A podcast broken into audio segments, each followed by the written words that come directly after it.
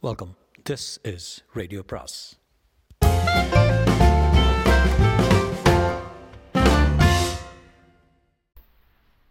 அனைவருக்கும் அன்பு வணக்கம். சுஜாதாவின் இருள் வரும் நேரம் பாகம் எட்டு. டாக்டர் பத்மினி ராஜும் ராம் பிரகாஷும் பேசிக் கொண்டிருக்கும் போது அமிர்தா உள்ளே வந்தாள். இருவரும் இயல்பாக பேசுவதை நிறுத்திவிட்டார்கள்.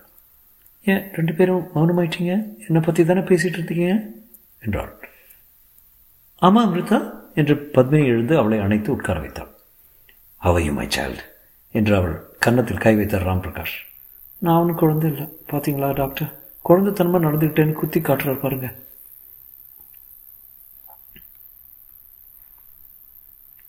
அம்ரு கமான் எதுக்கு எடுத்தாலும் தப்பு நினைக்கக்கூடாது உனக்காக டாக்டர் ராம் எத்தனை கவலைப்பட்டு எத்தனை வேதனைப்பட்டார் தெரியுமா? எதுக்காக பஸ்ஸில் தனியாக விட்டுட்டு போயிட்டாரான் நான் தான் சொன்னேனம்மா அது ஒரு ஆக்சிடென்ட் மாதிரி. தற்செயலாக நகர்ந்தது பழப்புற கார். அப்போ தான் அங்கே தான் நிற்கணுமா என்ன சொல்கிறேன் அம்ரு? வேணும்ட்டே நான் நிறுத்தினேன்னா பத்மினி டாக்டரை பார்த்து. கமான் சார் அவள் சொல்கிறத சீரியஸாக எடுக்காதீங்க என்றாள். பின்ன அவள் சொல்கிறத பார்த்தா எல்லாமே நானே சதி பண்ணி டாக்டர் ராம் பிரகாஷ் உங்களுக்கும் இந்த நிலைமையை சமாளிக்க அனுபவம் இல்லை. இந்த அனுபவம் இல்லாத வரைக்கும் சும்மா இருக்கலாம்னே தோணுது. அம்ரு தலையை கோதிக்கொண்டாள் நீண்ட அங்கி அணிந்திருந்தால் தலை கலைந்திருந்தது. பொட்டுட்டுக்கு அம்ரு என்றாள். வெறுத்து ஜன்னலை பார்த்தாள். வெளியே அந்த ஆள் என்னையே பார்க்குறான் என்றாள். எந்த ஆள்? டோன்ட் பி சிலி அவங்க எல்லாருக்கும் தெரியும்.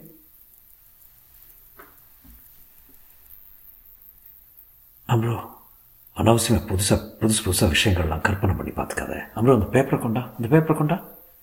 இல்லை நான் பார்க்கணும் என்று அந்த பேப்பரை பிடுங்கி கொண்டு தன் அறைக்குள் போய் கதவை சாத்தி கொண்டான். டாக்டர் பத்மினி ராம்பிரகாஷை குற்றம் சாட்டுவது போல பார்த்து டாக்டர் என்ன நீங்கள் பேப்பரை வீட்டுக்கு எடுத்துகிட்டு வரீங்க? என்றான். அம்ரோ அந்த பேப்பரை கொடு. அதில் போட்டிருக்கிறதெல்லாம் அம்ரு அம்ரு. கதவை தட்ட உள்ளே இருந்து பதில் இல்லை. Quick doctor. ஏதாவது எக்கு தப்பாக செய்திருவா.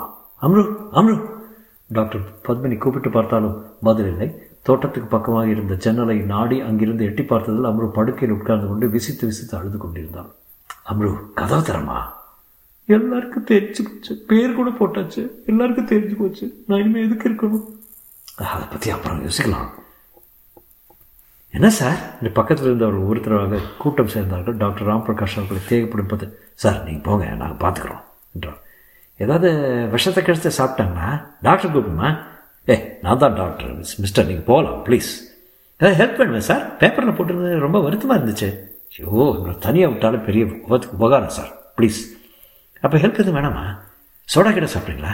வேண்டாம் சார் ப்ளீஸ் லீவ் அலோன் என்று டாக்டர் நரம்பு உடைக்க கத்தினார். சோமசேகர் கமிஷனரின் அறைக்குள் நுழைந்தார். வாசமா என்ன ஆச்சு ஸ்டூடெண்ட்ஸ் எல்லாம் ஊர்வலமாக வந்து சத்தம் போட்டாங்களாமே.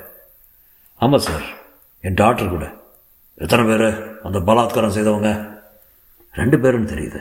பஸ் ஸ்டாண்ட்லேருந்து ஆட்டோவில் கூட்டிகிட்டு போயிருக்காங்க. ஒரு ஆட்டோவில் ரெண்டு பேருக்கு மேலே. கொஞ்சம் தூரம் போகிறப்புறம் அப்புறம் மேற்கொண்டு ஆளுங்க சேர்ந்துருக்கலாம் இல்லையா? இருக்கலாம். ஆனால் அந்த அம்மா சொன்னபடி ரெண்டு பேர் தான் இருந்தாங்களாம். எவிடன்ஸ் கொடுக்குறாங்களா? பரவாயில்லையே. இனிமேல் கொடுக்க மாட்டாங்க. பேப்பரில் வந்ததில் கணவனுக்கு கோபம். பேப்பரில் எப்படி வந்தது? வீக்லி ப்ரீஃபிங்கில் போயிடுச்சு சார் பாங்க பாவங்க உங்ககிட்ட நானே பேசுகிறேன் ஃபோன் நம்பர் சொல்லுங்கள் கிருஷ்ணமூர்த்தி விதான் சௌதாவில் விவசாயத்துறை அமைச்சரின் அலுவலகத்தில் பீகார் ஜில்லாவின் பஞ்சத்தை பற்றி பற்றி ஸ்டேட்மெண்ட் தயாரித்து கொண்டிருந்த போது லலிதா சொன்ன சானிட்டரி சம சமாச்சாரம் ஞாபகம் வந்தது. எதிரே இருந்தவரிடம் ராமாச்சார் சாயங்காலம் சூப்பர் பஜார் போகணும். ஞாபகப்படுத்துங்க என்றார். ராமாச்சார் சஞ்சய் வாணி இதழை புரட்டி கொண்டு பார்த்தியாயா? கபன் பார்க்கல ஆ? நம்ம ஆஃபீஸ் எதிர்த்தாப்புலையே ஒரு பொண்ணை கடத்திட்டு போய் என்று ஆரம்பித்தான். ஆச்சார் நான் அதை பார்த்தேன். ஆச்சாரு எப்பா? முந்தா நாள் என்னாச்சு? ராத்திரி ஓட்டி பண்ணிவிட்டு ஸ்டாண்டில் போய் நின்னா இந்த பாழா போன தோமலூர் பஸ்ஸு வரவே இல்லை. அப்போது எதிர்த்து செயலில் வேகமாக ஆட்டோ போகிறது ஆட்டோ ஆட்டோன்னு கூப்பிடுறேன். அப்போ தான் அதில் முன்பக்கத்தில் ஒரு ஆள் பின்பக்கத்தில் ரெண்டு பேர் ஒரு பெண் பிள்ளை. அந்த மாதிரி கூச்சல் போடுறாப்புல இருந்தது. ஆட்டோ கபன் பார்க்கில் நுழையுது போலீஸ்காரங்க யாரும் இல்லை. நான் தனியாக பஸ் ஸ்டாண்டில் நிற்கிறேன் ஆள் நடமாட்டமும் இல்லை. போலீஸில் சொன்னீங்களா? இல்லை ஆச்சாரு.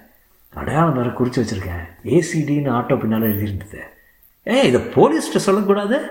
என் பொண்டாட்டி அந்த வம்புக்கெல்லாம் போகாதீங்க. நீங்களே நீங்களே ரேப் பண்ணதா குற்றம் சாட்டிடுவாங்கங்கிறா. ஏ சே சே சே அப்படியெல்லாம் யார் சொன்னா? அப்போ ஆச்சார் நீங்களே ஃபோன் பண்ணி சொல்லிடுங்களேன். நான் நான் பார்க்கவே இல்லையே. பார்த்து ஆள் தான் ஃபோன் பண்ணணும். இப்போ லேட் ஆகிடுச்சு ஆச்சார். இப்போ போய் சொன்னால் ஏன் இத்தனை நாள் சும்மா இருந்தேன்னு? ரெண்டு தட்டு தட்டுனா? ஏ பெட்டர் லேட் தான் நெவர் இப்போ ஃபோன் பண்ணலாங்கிறீங்க. எனக்கு அப்படி தான் தோணுது.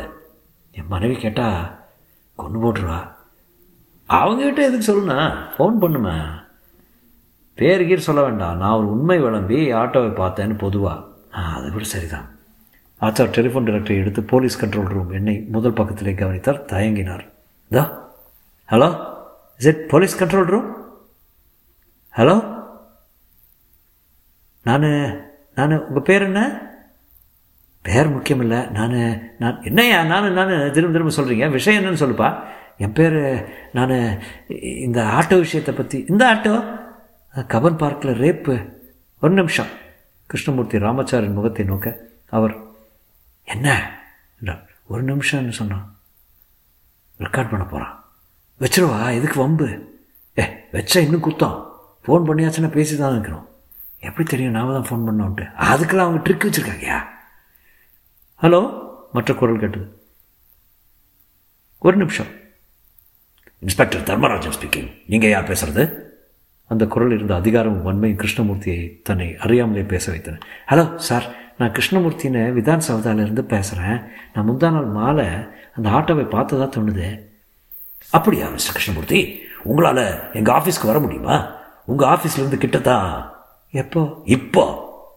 இப்போ சூப்பரண்ட் பர்மிஷன். அதெல்லாம் கவனிச்சுக்கலாம். விதான் சவுதியில் சவுதாவில் எந்த எந்த ஆஃபீஸ் சொன்னீங்க? Agriculture ministry. ராமா மாட்டிட்டேன்டா. கோபாலப்பன் இருக்காரு. அவரை கூட தெரியும். IAS officer. ஆ அவர் தான் எங்கள் ஏஎஸ். ரொம்ப நல்லது. உடனே வர்றோம். என்ன கிருஷ்ணமூர்த்தி? இனிஷியல் சொல்லுங்க. விகே கிருஷ்ணமூர்த்தி டெலிஃபோன் வைத்ததும் கரங்கள் நடுங்க ஆரம்பித்தன. லலிதா கேட்டால் கொண்டுடுவா ராமாச்சாரு நல்லா மாட்டிக்கிட்டேன். ஏ சேச்சே போலீஸ்க்கு நம்ம தெரிஞ்சவன் ஒரு பையன் ஃபிங்கர் பிரிண்ட் செக்ஷனில் இருக்கான். அவங்ககிட்ட வேணால் ஒரு வார்த்தை சொல்லிடுறேன். இப்போ வந்து எங்கே அழைச்சிட்டு போவாங்க? தெரியாதுப்பா. ஒரு மாதிரி அடையாளம் காட்ட அழைச்சிட்டு போவாங்களா இருக்கும். இருட்டில் நான் யாரையுமே பார்க்கலையே. இருந்தாலும் காட்ட சொல்லுவாங்க. அதானே கஷ்டம். ஐயோ தெரியாதனமாக மாட்டிக்கிட்டேனே. ஏ பயப்படாத ஐயா என் கசின் மஞ்சுநாதன் இருக்கான் அவங்ககிட்ட சொன்னால் கொஞ்சம் அதிகம் தொந்தரவு பண்ண மாட்டாங்க. அரை மணியில் போலீஸ் ஜீப் வந்தது. கிருஷ்ணமூர்த்தி அழைத்து சென்றது. நேராக காஃபி போர்டு அருகில் இருந்து போலீஸ் ஆஃபீஸர் பச்சை தட்டிகளையும் ரேடியோ டவர்களையும் கடந்து பக்கத்தில் இருந்த கட்டடத்துக்கு ஒரு கான்ஸ்டபிள் அழைத்து போக தர்மராஜன் அறைக்கு அழைத்து செல்லப்பட்டார். கிருஷ்ணமூர்த்திக்கு பாத்ரூம் வந்து விட்டது. ரொம்ப நேரமாகுமாப்பா? கொத்தில்லா தர்மராஜன் அவரை புன்னகையுடன் வரவிட்டு வாங்க என்ன சாப்பிட்றீங்க? காஃபி கூல் ட்ரிங்க்கு என்று கேட்டார். எதுவும் வேண்டாம் சொல்ல வந்ததை சொல்லிடுறேன். அவசரப்படாதீங்க. அரைவாசல் ஒருத்தன் கழுத்தில் சவுக்கம் போட்டு அழைத்து வரப்பட்டான். அப்புறம் பார்க்கலாம் ஐயா என்றார் தர்மராஜன். ஐயா ரொம்ப அடியா.